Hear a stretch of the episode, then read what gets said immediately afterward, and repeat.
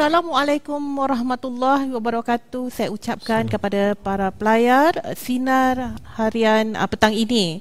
Okey, Allah ciptakan manusia itu untuk melaksanakan perintah dan menjauhi larangannya. Allah juga memberikan peringatan dengan nikmat usia yang diberikan kepada kita. Seperti mana firman Allah dalam surah Fatir ayat 37 yang bermaksud dikatakan kepada mereka bukankah kami telah memanjangkan umurmu untuk dapat berfikir bagi orang yang mahu berfikir? Dan apakah tidak datang kepadamu seorang pemberi peringatan? Sebagian ulama juga mengingatkan bahawa peringatan itu adalah untuk manusia ketika sudah berumur 40 tahun. Rahsia dan peringatan apakah yang Allah berikan itu bersama saya pendakwah dan juga juri tetap dai pendakwah Nusantara Ustaz Muhammad Zarifi Muhammad Daud kami mengupas tajuk rahsia usia 40 tahun. Assalamualaikum Ustaz. Waalaikumsalam warahmatullahi Apa khabar wabarakatuh. Ustaz? Sihat, afiah, sejahtera. Lagu terbaru Tiga Beradik macam Oh, mana? tawakal alhamdulillah. Tawakal. Oh, saya pun dah dengar dah tadi. Alhamdulillah, terima Menarik. kasih puan. Okey, sebelum kita meneruskan uh, Ya. persoalan kita Ustaz ya, kita uh, ingin mewawarkan kepada para pelayar di luar sana uh, jika ada sebarang persoalan ataupun uh, kemusykilan atau sebarang komen boleh kongsikan uh, persoalan anda di ruangan komen uh, sinar harian uh, Facebook uh, petang ni. Okey Ustaz Ya. kita teruskan kepada persoalan kita Baik. lah ya. Okey, sebenarnya apakah rahsia dan peringatan yang Allah uh, ingatkan kepada manusia apabila sampai usia seseorang tu 40 tahun? Baik, bismillahirrahmanirrahim. Assalamualaikum warahmatullahi wabarakatuh. Uh, yang saya hormati uh, Puan Sarina uh, dan uh, seluruh uh, pelayar uh, Sinar TV kita.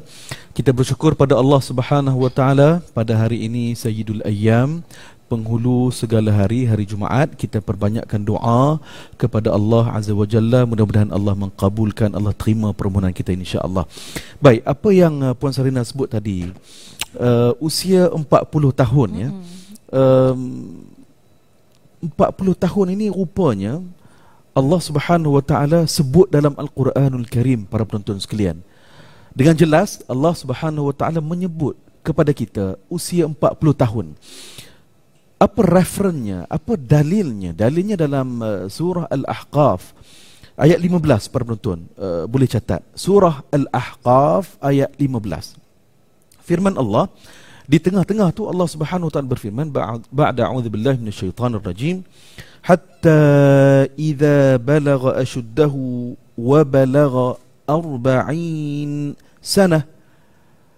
Kata Allah Subhanahu wa taala apabila setelah dia kuat ataupun dia membesar ke peringkat dewasa yang sempurna kekuatannya dan pada waktu itu sampai tempoh usianya 40 tahun kata Allah firman Allah berdoalah. Allah mengajarkan kita satu doa. Apa doanya? Qala rabbi awzi'ni an ashkura ni'mataka allati an'amta alayya wa ala walidayya wa an a'mala salihan tardah wa an a'mala salihan tardah wa aslih li fi dhurriyyati wa aslih tubtu ilaik wa inni minal muslimin sadaqallahul azim para penonton yang dirahmati Allah berpandukan kepada ayat ini Allah Subhanahu wa taala mengajarkan kepada kita apabila kita sampai usia 40 tahun Allah memberikan satu ajaran dan Allah minta kepada kita berdoa dengan doa ini. Jadi para penonton yang sedang menonton um, sekiranya kita telah usia kita telah masuk 40 tahun hmm. ataupun mungkin usia kita dah 50 tahun tapi kita baru tahu perkara ini hari ini tak terlambat lagi untuk kita berdoa dengan doa ini. Doanya Allah Taala sendiri mengajarkan kepada kita qala rabbi auzi'ni an ashkura ni'mataka allati an'amta alayya wa ala waliday. Ya Allah, tolonglah ilhamkan kepadaku cara bagaimanakah untuk aku menunjukkan syukur kepadamu atas nikmat yang engkau telah berikan kepada aku dan atas nikmat yang engkau telah berikan kepada ibu dan ayahku. Para penonton tentu sekali lah ketika kita mencapai usia 40 tahun begitu banyak nikmat yang Allah berikan kepada kita. Nikmat ini Puan Sarina ya. Para ulama kita mengajarkan kepada kita bila sebut nikmat ia bukan setakat wang, harta, pangkat tidak. Kesihatan itu juga nikmat. Allah kurniakan kepada kita isteri yang salihah, suami yang baik hati, yang salih, anak-anak yang baik, itu juga nikmat. Allah kurniakan keluarga kita ni semuanya tenang hati belaka. Tak bergaduh pun. Ha, maknanya kalau bergaduh sikit-sikit pun selesailah kan. Maknanya tidak porak peranda keluarga kita. Ini juga nikmat. Jadi apa yang Allah ajarkan kepada kita, minta kepada Allah supaya Allah mengajarkan kepada kita bagaimanakah cara untuk bersyukur kepada Allah Subhanahu wa taala. Ini yang pertama para penonton sekalian. Yang kedua, Allah mengajarkan kepada kita supaya kita minta tolong kepada Allah supaya Allah tunjukkan wa an a'mala salihan tardah. Apa maksudnya? Tunjukkanlah kepadaku amal-amal salih yang engkau redai ya Allah. Amal-amal salih satu hal, yang kedua kita nak amal-amal saleh yang kita buat ni, salatnya, puasanya, zakatnya, infaknya, bantu orangnya, kita nak amal-amal saleh yang kita persembahkan kepada Allah, amal-amal ini diredai, diterima oleh Allah Subhanahu wa taala. Puan Sarina dan para penonton, uniknya dalam doa ini Allah ajarkan kepada kita sebelum amal saleh tadi Allah dahulukan supaya kita ini bersyukur kepada Allah kita dapat faham maknanya orang yang beramal saleh dan dia bersyukur kepada Allah ini orang yang sempurna imannya. Kalau orang yang beramal saleh tetapi dia tak bersyukur dia jadi sombong pula Pansarina ya orang ni dia jadi sombong pula. Amalnya banyak. Tapi dia langsung tak ingat Allah. Dia tak bersyukur kepada Allah. Dia tak bersyukur dengan uh, nikmat kebahagiaan yang dia dapat hari ini jadi dibimbangi orang yang beramal tanpa syukur. Orang ini orang yang kita sebut sebagai apa? Yang yang yang mungkin besar kepala. Yang tidak menghargai orang lain dan sebagainya. Ini perkara yang kedua. Perkara yang nombor tiga para penonton sekalian Allah ajarkan kepada kita doanya wa aslih li fi dhurriyyati. Ya Allah tolonglah engkau perbaikilah engkau perbaikilah keturunan zuriat-zuriatku. Hmm. Maknanya bila sampai 40 tahun para penonton kita kena fikir anak-anakku ni macam mana. Anak-anak yang dah ada tu kalau kita kahwin 25 tahun maknanya kalau usia kita 40 tahun para penonton mungkin anak sulung tu form 3 kot. Ya 15 tahun lah kurang lebih. Maknanya Allah mengajarkan kepada kita supaya kita berfikir bagaimanakah anak-anakku ni agamanya bagaimana dia faham tauhid ataupun hmm. tidak dia faham uh, ibadat ataupun tidak dia faham akhlak ataupun tidak dia beramal dengan ilmu dia pun ataupun tidak jadi ini yang kita mesti doa kepada Allah iaitu kita minta tolong supaya Allah membantu ataupun memperbaiki anak-anak zuriat keturunan kita. Dan terakhir sekali Allah ajarkan kepada kita wa inni disebut itu akhirnya inni tubtu ilaik wa inni minal muslimin. Ya Allah Aku mohon ampun kepadamu ya Allah. Aku mohon ampun kepadamu ya Allah. Jadi para penonton Puan Sarina Ini empat perkara Doa yang Allah ajarkan kepada kita Dalam surah Al-Ahqaf ayat 15 hmm, hmm, Menarik itu Saya pun tertarik dengan doa yang ya. Ustaz sebutkan tadi Okey sebelum kita meneruskan dengan soalan ya. kita Kita nak ucapkan uh, Assalamualaikum uh, Kepada para pelayar yang dari tadi bersama kita Ustaz Alhamdulillah Sebenarnya kita bukan berdua okay. Iaitu uh, Cik Zainal, apa, Zainal Abidin G. Zainal, Fazrul Akmal Abidin, uh, Petien, Azri Bakar, Melah Chef, uh, Hajino Salma Abu Hassan, Kamaria Saleh, Zairul Farzira, Uh, dan juga Ustaz Muhammad Kidir uh, sedang menonton ni Ustaz. Alhamdulillah. Kita. Ramai sahabat-sahabat kita. Uh, ramai sahabat kita. Okey. Bagaimana pula tafsiran sebahagian musaf, uh, mufasir yeah. uh, tentang usia 40 tahun ni? Apabila mentafsirkan ayat ini, para mufassirin uh, sebagai contoh Al-Imam Ibn Kathir, mm-hmm. Uh, beliau mengatakan uh, 40 tahun usia kita adalah satu tempoh masa wajib untuk kita memperbaharui taubat kita pada Allah Azza wa Jalla. Kenapa 40 tahun para penonton? Kerana 40 tahun ini kita telah berada bila usia kita sampai ke 40 tahun, kita telah berada pada persimpangan umur kita. Kan dalam sabda Nabi, Nabi kata umur kita ni uh, umat uh, Nabi Muhammad sallallahu alaihi wasallam ramainya usia antara 50 ke 60 tahun sahaja. Yang lebih daripada tu ialah mana sangat sedikit sekali. Maknanya bila sudah sampai ke usia 40 tahun para penonton, kita telah berada di persimpangan. Katalah usia kita 50 tahun sahaja, maknanya kita hanya, hanya berbaki 10 tahun sahaja lagi. Allah. Ya. Jadi Allah mengetuk pintu hati kita, ya, mengetuk pintu hati kita. Makna bila 40 tahun ni kena beringatlah. Ha, ya, kena beringat mungkin, mungkin 40 tahun ni kita mungkin kerja terlampau sibuk, ya mencari uh, wang ringgit nafkah kepada keluarga sehingga terlupa tikar sejadah. Ya, mungkin 40 tahun ini mungkin kerana sibuk dengan uh, kerja kita, kita lupa untuk memberikan kasih sayang yang sepenuhnya pada isteri dan anak-anak. Mungkin 40 tahun hidup kita dengan suami dan dengan isteri dan anak-anak ini mereka apa nama hatinya um, apa hatinya terasa mungkin mungkin kita sentiasa tak ada di rumah ya kerana sibuk. Mungkin muamalah kita, kita sebagai seorang ayah uh, kepada anak-anak mungkin nampak kasar sedikit, kita tak tak tak pernah berikan kasih sayang kepada mereka. Jadi para penonton yang dirahmati Allah Subhanahu Wa Taala sekalian, apa yang kita boleh fahami daripada ayat ini ialah 40 tahun adalah usia untuk kita bermuhasabah diri. Ya, untuk bermuhasabah diri. Maknanya pada usia 40 tahun ini juga sebagai contoh uh, Al-Imam uh, Al-Qurtubi dia mengatakan 40 tahun ini ialah usia matang. Usia matang bagi seseorang. Uh, dan um, usia matang dan ke, dan menghampiri uh, sempurnanya pemikiran ini disebabkan tempoh masa uh, nak mencapai usia 40 tahun tu tentu sekali lah mm-hmm. banyak pengalaman, banyak perkara yang telah dihadapinya. Jadi 40 tahun ini ialah masa yang penuh kematangan ya mengikut kata Al-Imam Al-Qurtubi.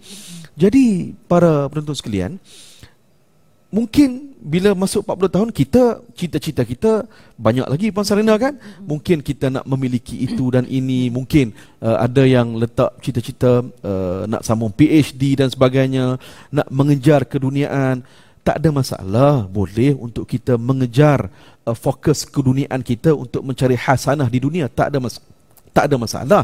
Cumanya dalam kita mengejar urusan keduniaan kita, jangan dilupa urusan akhirat kita juga. Mesti kita mencari jalan untuk kita melengkapi tuntutan hidup kita, iaitulah untuk kita berdepan dengan hari akhirat nanti. Jangan usia dah 40 tahun, tapi masjid jarang-jarang. Hmm. Ya, untuk berjamaah jarang-jarang. Apatah lagi nak buka Al-Quran jarang-jarang. Jadi mungkin tak apalah Puan Sarina kan? Tunggu umur pencen lah 60 tahun. Tu kalau sampai. Kalau sampai. Kalau sampai. Jadi apabila kita membaca ayat ini Para penonton yang dirahmati Allah Surah Al-Ahqaf ayat 15 Memberikan satu kefahaman kepada kita. Bila tiba usia 40 tahun Bacalah doa ini Dan muhasabah diri.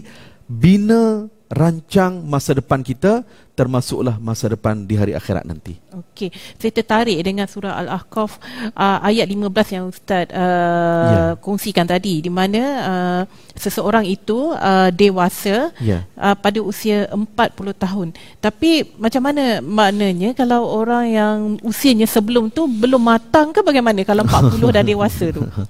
Sebenarnya uh, apabila kita balik ya, hmm. maknanya uh, di situ kita telah pun uh, tertanggung kepada kita taklif ya.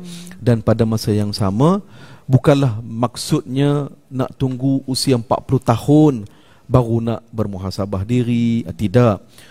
Apa yang kita faham dalam al-Quran dan hadis bagaimana saya nak sebut satu dulu hadis daripada uh, Abdullah bin Umar Abdullah bin Umar hadis ini ada uh, dikumpulkan oleh Al-Imam An-Nawawi dalam uh, Matan Al-Arba'in An-Nawawiyah. Abdullah bin Amru uh, Abdullah bin Umar ataupun Ibnu Umar satu hari beliau telah bercerita dia kata satu hari baginda Rasulullah sallallahu alaihi wasallam telah bertemu dengan aku dan Rasulullah pegang dua bahuku ini. Ya, Rasulullah pegang dan Rasulullah sambil menyebut kepada uh, Ibnu Umar ini, Abdullah bin Umar ini, Nabi sebut apa? Kun fid dunya ka'annaka gharib aw 'abir sabil. Nabi pesan kepada Abdullah bin Umar, kamu jadilah di atas dunia ini seperti dua kelompok sahaja, seperti dua orang ini sahaja. Siapa dia? Yang pertama, kun fid dunya ka'annaka gharib. Atas dunia ni jadilah seperti orang asing, ya. Jadilah seperti pedagang orang asing au abiru sabil ataupun jadilah kamu seperti orang yang sedang travel, orang yang sedang musafir. Puan Sarina dan para pelayar sekalian, bila kita travel ke sesebuah negara sebagai contoh kan, tentu sekali bagasi kita kecil kan. Betul. Um, kalau setengah pesawat tu mungkin ada adalah uh, tujuh, uh, tujuh kilo dan sebagainya lah kan. Maknanya baju yang kita bawa nak travel tu tidaklah macam dalam almari di rumah kita. Ya, daripada kiri kanan penuh baju kita kan. Kita bawa sikit saja. Kerana kita musafir tu satu hari nanti cukup tempohnya mungkin tujuh hari, mungkin empat belas hari. Kita baliklah semula ke negara ataupun ke rumah kita. Jadi begitulah para penonton, para pelayar sekalian. Nabi pesan kepada kita, duduk atas dunia ni kena ada perasaan macam tu. Maknanya kita bukan nak duduk sampai bila-bila di atas dunia ni? Tidak. Ini sebagai tempat kita mencari pahala uh, kita menanam benih sebanyak-banyaknya untuk kita tuai hasilnya di hari akhirat nanti. Pada satu hari nanti kita nak tinggal tempat persinggahan ini kita nak balik ke kampung abadi kita iaitu hari akhirat nanti. Jadi para penonton para belayar sekalian kita mesti gunakan manfaatkan umur yang Allah berikan kepada kita. Kerana tu Nabi sebut kepada kita apa uh, riwayatnya mafhumnya uh, ingat lima sebelum lima tu kan? Uh, syababaka qabla haramik. Uh, manfaatkan ataupun ingat masa muda kamu mm-hmm. sebelum masa tua kamu. Jadi para pelayar sekalian waktu muda ni kita sihat ya. Nak berjalan berapa kilometer pun boleh. Mm-hmm ya tanpa perlu alat sokongan apa-apa. Jadi waktu kita sihat ni lah kita nak manfaatkan ibadah all out. Cari ilmu all out. upgrade skill ilmu kita all out. Masa muda inilah untuk kita memperbanyakkan amalan kita sementara kita menunggu nanti waktu kita tak sihat, waktu kita sudah tua. Jadi apabila kita sebut soal umur ini para pelayar sekalian, kita pegang hadis Nabi wasallam. Nabi kata khairun nas anfa'uhum linnas. Sebaik-baik manusia adalah orang yang paling banyak berkhidmat kepada orang lain. Jadi kalau kita pegang perkara ini puan Sarina insya-Allah kita jadi orang yang baik Hmm, baik. Okey tadi ustaz terangkan uh, tentang uh, kita di dunia ini yeah. ibarat uh, kita bermusafir. Yeah. Kan perlu ingat uh, di mana uh, hari akhir kita nanti. Yeah. Tapi tak ramai yang yang uh, yang sedar yeah. dan takut bila cakap pasal hari akhir tu kematian yeah. hari akhir dah takut. Macam mana tu ustaz? Um, Betul ya orang kita lah kan bila sebut kematian ni kita takut. Um, uh, ada yang lebih penting daripada takut itu ialah kita mesti mempersiapkan mm. bagaimanakah kita di hari akhirat nanti. Mempersiapkan diri kita untuk amalan-amalan setelah kita meninggal dunia nanti. Jadi para pelayar sekalian, tak cukup sekarang kita takut, yang lebih penting ialah kita mesti membuat persiapan untuk bertemu dengan kematian. Jadi apabila minda kita kita berminda akhirat. Akhirat minded. Ya, akhirat minded ni maknanya kita memandang apa juga yang kita buat atas dunia ni ia ialah untuk kita bawa hasilnya di hari akhirat nanti. Jadi apabila kita ada akhirat minded ini, maka kita takkan buang masa untuk berhasad dengki sesama kita, untuk mengumpat orang, untuk mencaci fitnah orang, untuk mengadu domba orang, untuk buat perkara yang tidak mendatangkan faedah apa-apa ya. Kiki challenge lah apa ni macam-macam kan. Maknanya kita rasa eh rugilah kalau kita membazir masa. umpamanya macam ni lah kalau orang uh, baru-baru ni perlawanan bola uh, final kan Piala Malaysia uh, Perak lawan um, Perak lawan apa? Terengganu. Terengganu. Ha kan. Oh, saya pun peminat bola. Peminat bola. Okey alhamdulillah. Kita tengok bagaimana 90 minit pertama tu memang berkejar-kejar gol. Okey antara Perak dan Terengganu. Terengganu skor dulu. Okey, lepas tu Perak pula. Macam itulah kurang lebihnya. Kemudian lanjut pula masa tambahan. Maknanya masing-masing mengejar waktu yang telah diperuntukkan itu. Jadi begitulah ya para pelayar sekalian kita di atas dunia ini masa yang Allah berikan kepada kita ini semuanya sama puan Sarina 24 jam saya 24 jam para para pelayar sekalian semua juga 24 jam. Sekarang ini bergantung kepada kita bagaimanakah untuk kita mengurus masa dengan sebaiknya. Kerana itu uh, ada satu surah dalam Al-Quran sangat ringkas wal asr innal insana lafi khusr illa alladhina amanu wa amilus salihat wa tawasaw bil haqqi wa tawasaw bis sabri.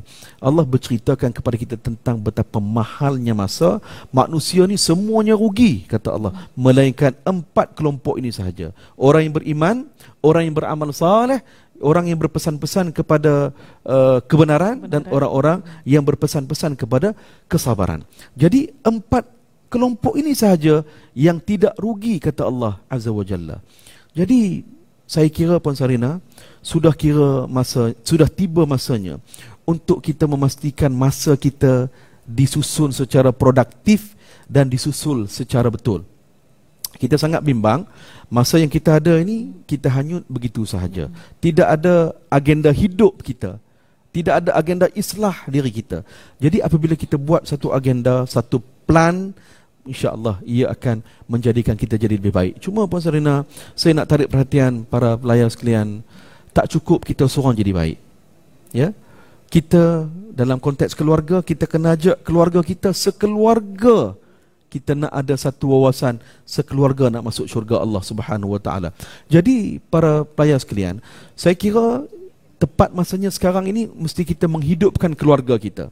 Salat jamaahnya, budaya membaca ilmunya, budaya membaca Al-Qurannya, ia mesti digerakkan dalam keluarga kita supaya semua orang dalam keluarga kita, maknya, ayahnya, anak-anaknya, semuanya ada mesej yang sama iaitu nak masuk syurga. Hmm. Akhirat minded. Menarik. Yeah. Okey. Uh, tapi bagi orang yang dah melewati tempoh 40 tu adakah dia terlambat ustaz? Atau masih ada masa lagi yang berbaki tu? Tentu sekali untuk kita kembali kepada Allah Subhanahu Wa Taala ia tak ada tempoh lewatnya melainkan setelah kematian. Hmm. Ya. Jadi sementara Allah memberikan nyawa dan usia kepada kita tidak ada istilah lewat. Kembalilah kepada Allah azza wa jalla. Cepat-cepatlah kembali kepada Allah. Kita mendengar laungan azan Allahu akbar Allahu akbar Allahu akbar Allahu akbar. Sehari itu lima waktu lima kali sehari. Itu adalah panggilan Allah. Ya Allah memanggil kita Allah jemput kita. Mailah kembali kepada Allah mailah kembali kepada Allah. Maka dengan sebab itu tidak ada tempoh lewatnya. Cumanya puan Sarina kita ya para pelayar sekalian kita doakan supaya kita ini apabila Allah memberikan kepada kita petunjuk Allah memberikan kepada kita signal cepat-cepatlah kita kembali kepada Allah. Jangan tolak signal tersebut. Apa signal dalam hidup kita tadi? Seperti yang puan Sarina sebut di awal tadi. Uh, Allah bertanya ya kepada kita apakah tidak datang kepada kamu peringatan? Ya uh, Al-Imam Ibn Kathir mengatakan salah satunya peringatan itu ialah tentulah baginda Rasul sallallahu alaihi wasallam. Eh tentu sekali hadis baginda Rasulullah sallallahu alaihi wasallam kita dengar di mana-mana tempat kita dengar di sinar TV kita dengar ya dalam mm, akhbar sinar harian sisipan agama kita kita baca banyak hadis-hadis Nabi sallallahu alaihi wasallam itu merupakan panggilan ataupun peringatan daripada baginda Rasulullah sallallahu alaihi wasallam. Jadi kerana itu saya nak kembali kita mesti meng, menghidupkan ataupun upgrade upgrade skill ilmu kita. Upgrade ilmu kita. Jadi kita mesti kembali untuk membaca tadabbur al-Quran, membaca hadis Rasulullah sallallahu alaihi wasallam. Yang kedua, bila sebut tidak datangkah kepada kamu peringatan?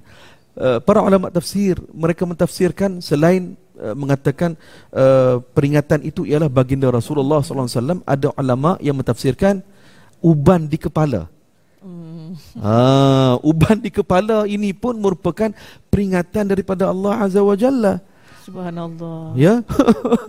oh, dulu rambut kita hitam para penonton, hari ni dah mula eh bila nak sikat rambut eh ada pula warna putih selai. Kan kita pun cabut. Esok ada lagi. Lusa ada lagi. Dua minggu eh makin banyak pula.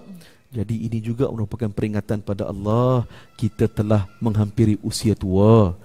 Umur kita ni ada penamatnya. Apa lagi? Dulu tak pakai spek mata.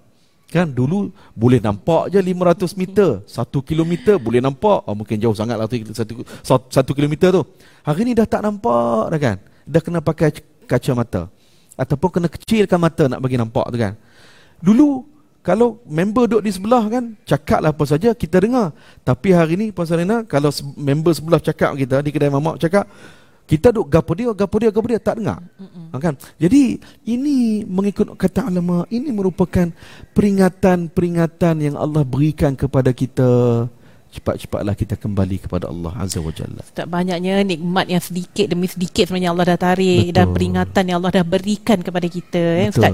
Okey. Uh, dalam surah Yasin Ustaz eh dalam yeah. surah Yasin ayat 68 yeah. dan barang siapa kami panjangkan umurnya niscaya kami kembalikan dia kepada awal kejadiannya maka mengapa mereka tidak mengerti? Boleh ustaz jelaskan lanjut uh, makna di sebalik firman Allah ni? Baik dalam surah yasin ayat 68 Allah berfirman wa man nu'ammirhu nunakkishu fil khalqi afala yaqilun. Ayat ini para penonton sekalian uh, al-imam ibnu kathir sebagai contoh. Beliau mengatakan Allah menghendaki kita ini merenung tentang kita ni. Allah suruh kita renung kita ni. Renung kita ni elok-elok. Renung tubuh badan kita renung kekuatan fizikal kita. Dalam dalam ayat yang lain dalam al-Quran Allah mencerita kita ni asal lemah. Ya lemah. Kita dulu baby. Ya kita se- seorang bayi yang tak boleh nak berjalan tak boleh nak bergerak tak boleh nak bangun tak boleh nak berdiri. Ya kita lemah Kemudian apabila kita boleh bangun berdiri dan sebagainya, berlari dan sebagainya, kita telah kuat. Ya, kita ada akal, kita telah kuat. Allah sebut kepada kita selepas kita kuat, kita juga akan dikembalikan dalam keadaan lemah. Apa maksudnya? Iaitulah kita akan tua usia kita. Jadi Allah menghendaki kepada kita merenung bagaimana riwayat hidup kita ini ia seperti putaran. Ya, dulunya lemah, Kemudian Allah berikan kekuatan kepada kita dan satu hari nanti kita akan pula dilemahkan dengan tua dan seumpamanya. Jadi renunglah. Renunglah hidup kita ini sebenarnya ada tempoh tamatnya. Ada tempoh tamatnya. Yang jadi masalah hari ini Puan Sarina kita duk bimbang sangat. Kita ni duk berasa kita ni akan hidup sampai bila-bila.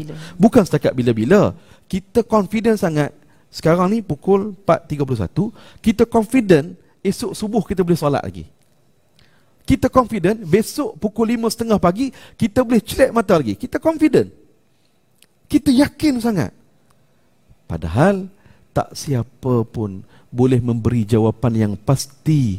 Sama ada Besok pukul 5.30 pagi Kita boleh bangun semula Seperti kelaziman kita ya yang kita duk bayangnya mungkin nak meninggal dunia ni kena ward, kena masuk ward sebulan kan kena usia uh, lepas pencen kan. Pada it, itu pada tafsiran pada pandangan kita. Tetapi bila sebut bab ajal ini itu semuanya adalah milik mutlak Allah Azza wa Jalla.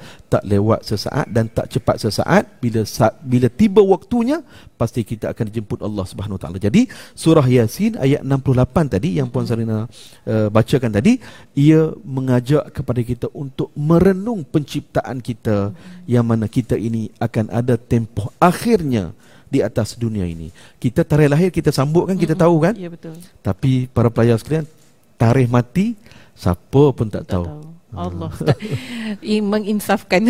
Okey. Kita diberi dua jalan, jalan ke syurga dan juga jalan ke neraka. Tapi masih lagi ada yang bingung untuk memilih jalan yang mana. Tentu sekali lah kita mesti memilih jalan iman. Kita memilih jalan iman kerana kita merupakan hamba Allah Azza wa Jalla hidup kita ini bukan hidup kosong. Hidup kita ini penuh dengan tanggungjawab dan amanah yang Allah berikan kepada kita. Apakah amanah itu? Amanah kehambaan. Amanah kita ini seorang hamba kepada Allah Azza wa Jalla.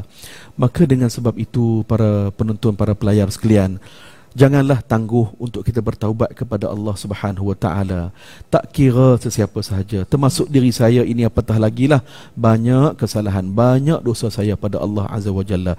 Jadi jangan kita tangguh untuk kita bertaubat kepada Allah Subhanahu wa taala. Kerana dalam satu surah dalam surah Az-Zumar para penonton sekalian ayat 53 Allah mengatakan kepada kita qul ya ibadiyalladzina asrafu ala anfusihim la taqnatu min rahmatillah Allah menyeru kita sekalian hamba-hambanya Hamba-hamba yang telah kegelinciran. Hamba-hamba Allah yang telah tergelincir daripada landasan iman. Hamba-hamba Allah yang telah melakukan dosa maksiat pada Allah Azza wa Jalla. Apa kata Allah? La taqunatu min rahmatillah.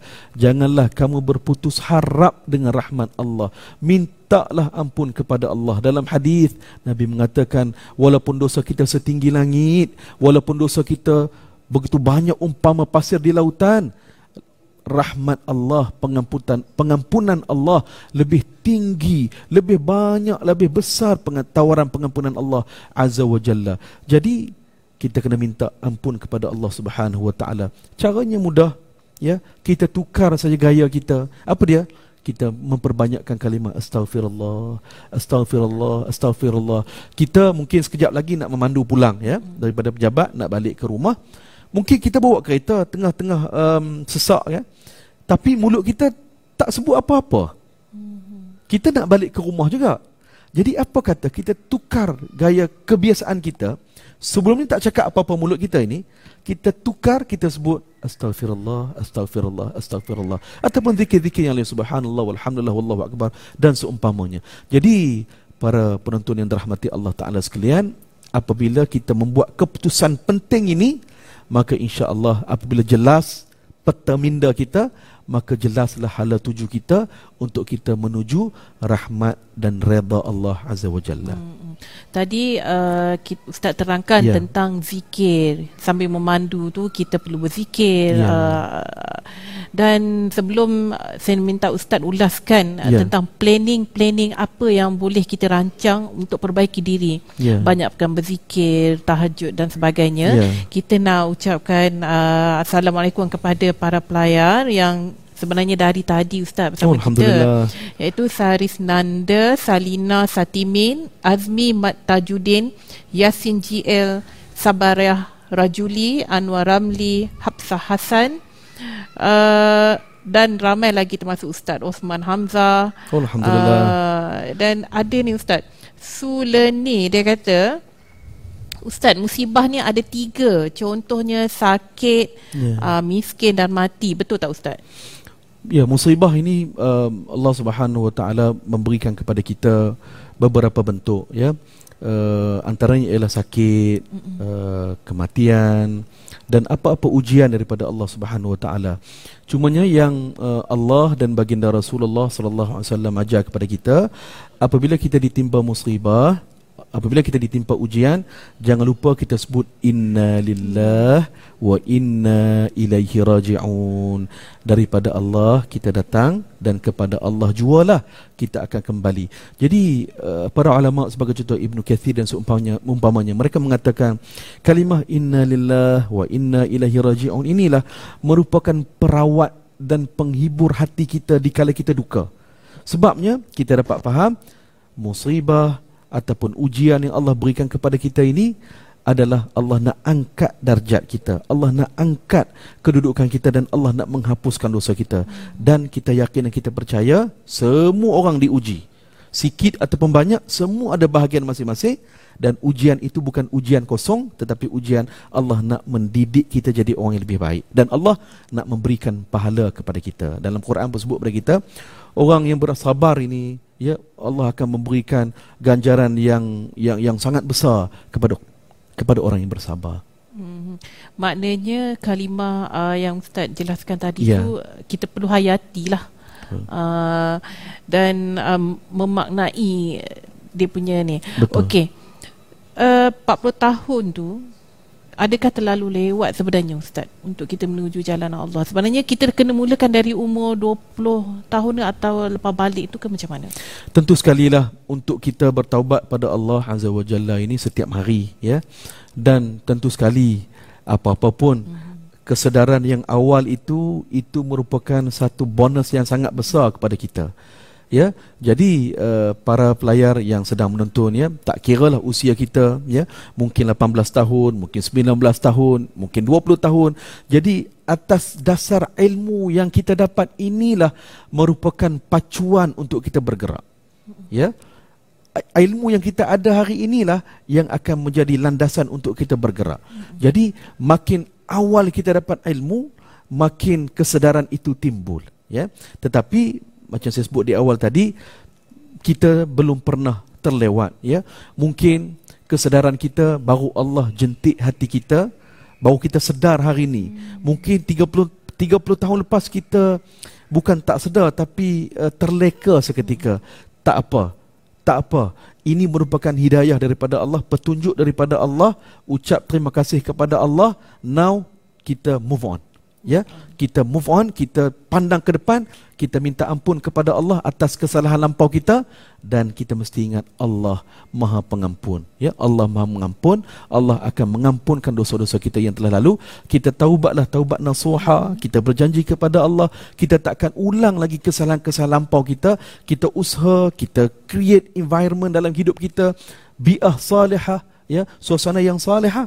insya-Allah ia akan menyebabkan kita ini kita doa pada Allah supaya mati kita pengakhiran kita pengakhiran yang husnul khatimah. Sebaik-baik pengakhiran. Amin. Mudah-mudahan ustaz. Amin ya Allah. Okay. di daripada Kudin Pendang dia tanya adakah petanda uban uh, atau ada lain petanda lagi?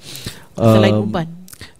yang disebut para ulama kepada kita uh, uban ya. Uh, kemudian uh, ada disebut juga maknanya uh, kehidupan kita ini dulu kita kuat ya. Dulu uh, apa dulu kita kuat hari ini mungkin kita dah tak mampu nak angkat benda yang berat-berat ya. Mungkin kerana usia kita makin lanjut. Jadi maknanya secara umumnya ya secara umumnya kehidupan kita ini perubahan umur kita bergeraknya angka kita angka usia kita ini ia sepatutnya memberikan satu titik muhasabah ya titik kesedaran kepada kita untuk terus kita melipat gandakan amalan ibadah kepada Allah Subhanahu wa taala. Dan saya kira para penonton sekalian satu ayat dalam surah Fatir yang uh, puan Sarina bacakan tadi. Allah berfirman wahum yastarikhuna fiha ربنا أخرجنا نعمل صالحا غير الذي كنا نعمل Allah berfirman para penonton dalam surah Fatir ayat 37 digambarkan Allah menggambarkan dalam di hari akhirat nanti dalam neraka Allah manusia-manusia menjerit menjerit-jerit merayu-rayu kepada Allah wahai Tuhan kami Rabbana akhrijna na'mal salihan ya Allah keluarkanlah kami daripada neraka ini ya Allah. Supaya apa? Untuk kami melakukan amal-amal salih. Amal-amal salih. Ghairal ladzi kunna na'mal. Yang kami tak buat dulu atas dunia dulu. Jadi para pelayar sahabat-sahabat sinar sekalian ayat ini cukuplah kepada kita. Untuk kita memberikan motivasi kepada kita. Untuk kita buat keputusan sekarang untuk kita menjadi hamba Allah yang takut kepada Allah dan hamba Allah yang sentiasa sibuk untuk melakukan amalan-amalan kepada Allah Azza wa Jalla. Saya sebut tadi para pelayar sekalian, rujukan saya ialah surah Fatir ayat 37. Selepas ini boleh kita membuka uh, tafsir ataupun terjemahan, kita membaca ayatnya dan kita memerhati makna dan kita tadabbur maknanya. Okey, Ustaz sebenarnya diam tak diam kita dah hampir ke 40 minit. Oh masya-Allah. Sekejap okay. ya. Sekejap je. Uh, boleh ustaz uh, last kali ustaz kongsikan planning planning tu selain zikir amal, uh, amalan zikir solat sunat ke ada planning-planning yang boleh kita mulakan bagi uh, kita yang dah berumur ke 40 tahun ni. Okey, yang pertama sekali para penonton sekalian kita yang pertama membaca al-Quran. Hmm. Ya. Kalau boleh kita plan betul-betul sehari kalau tak mampu banyak paling kurang baca sedikit. Mungkin kita boleh letak KPI ataupun piawai kita masing-masing berdasarkan kemampuan yang kita ada. Kalau yang mampu dua muka surat, dua muka surat, sehelai depan belakang. Siapa yang mampu semuka surat, semuka surat. Ya, kita buat secara konsisten satu. Yang kedua, salat. Salat kita jangan tinggal sama sekali. Duduklah di mana-mana stadium ke mana-mana lah. Salat mesti kita jadikan keutamaan kita. Jangan kita pinggirkan salat dalam kehidupan kita. Salat di awal waktu dan paling baik salat secara berjamaah. Dua. Yang ketiga, apa yang kita boleh buat dalam konteks kita nak bawa diri kita jadi orang baik, tentulah kita membaca buku-buku agama. Ya, buku-buku hadis baginda Rasulullah sallallahu alaihi wasallam, buku-buku sirah Rasulullah sallallahu alaihi wasallam kerana kita nak bergerak atas dasar ilmu. Yang keempat, mungkin amalan-amalan yang simple-simple, iaitulah kita menyuburkan sedekah. Sedekah ni mungkin tak mampu banyak, sedikit. Dan kita plan mungkin seminggu sekali. Mungkin kita boleh pilih contoh hari Jumaat sebagai contoh. Ya kita nak mengambil kemuliaan hari Jumaat sebagai contoh. Jadi apabila kita plan perkara ini kita buat secara konsisten, walaupun ia kecil tetapi ia disukai dalam agama ya. Walaupun ia kecil walaupun ia sedikit tetapi bila dia konsisten ia tentu sekali ia disukai dalam agama kita. Baik.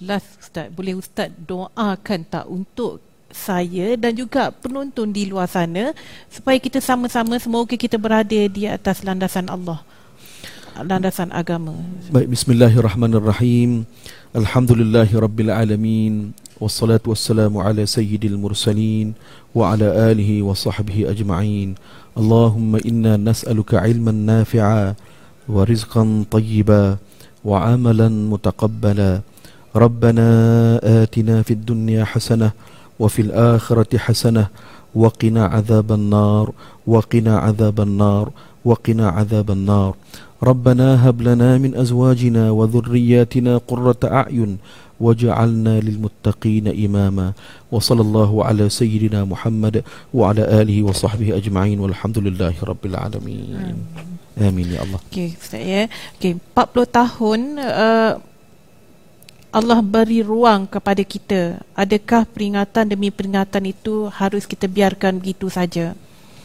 sama-sama kita bermuhasabah diri agar dengan usia yang berbaki ini kita terus berada di landasan agama dan mula mendekatkan diri kepada Allah Subhanahu Wa Taala. Terima kasih saya ucapkan kepada Ustaz kerana sudi Sama-sama. bersama saya dari tadi dan juga kepada para pelayar Facebook Sinar Harian, Sinar TV dan semua platform Sinar Live petang ini. Semoga bertemu lagi minggu hadapan bersama saya dan juga tetamu dan tidak kurang juga tajuk yang lebih menarik lepas ini Ustaz. Sekian. Assalamualaikum warahmatullahi wabarakatuh. Waalaikumsalam warahmatullahi wabarakatuh.